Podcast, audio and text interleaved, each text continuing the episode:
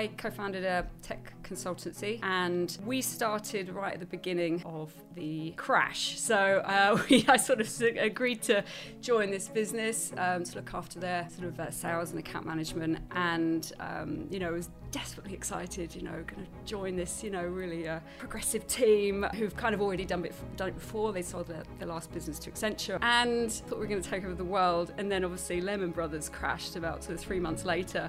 And I guess I had at the point I had nothing to lose, I just thought, right, let's just go with this.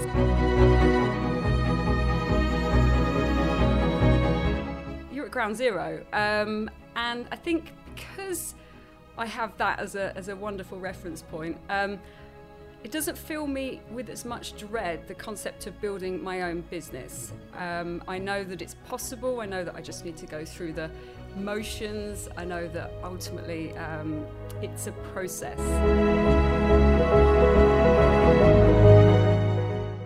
Some of the sort of background to me wanting to build this business was my, I guess is grounded in my values really, is my deep belief in diversity. I really believe that women should be in more positions of power and empowerment. They need to be given opportunities that men were given.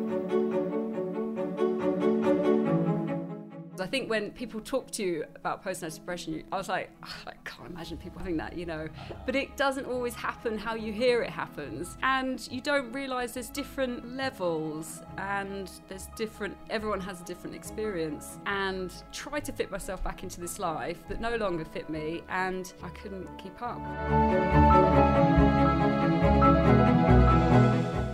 It's just, are you asking the basic questions of don't look for health in obscurity, look for it in, are you sleeping, are you resting, are you eating to nourish your body, are you educating yourself when it comes to your own needs, are you looking after your mental health, are you, are you exercising consistently?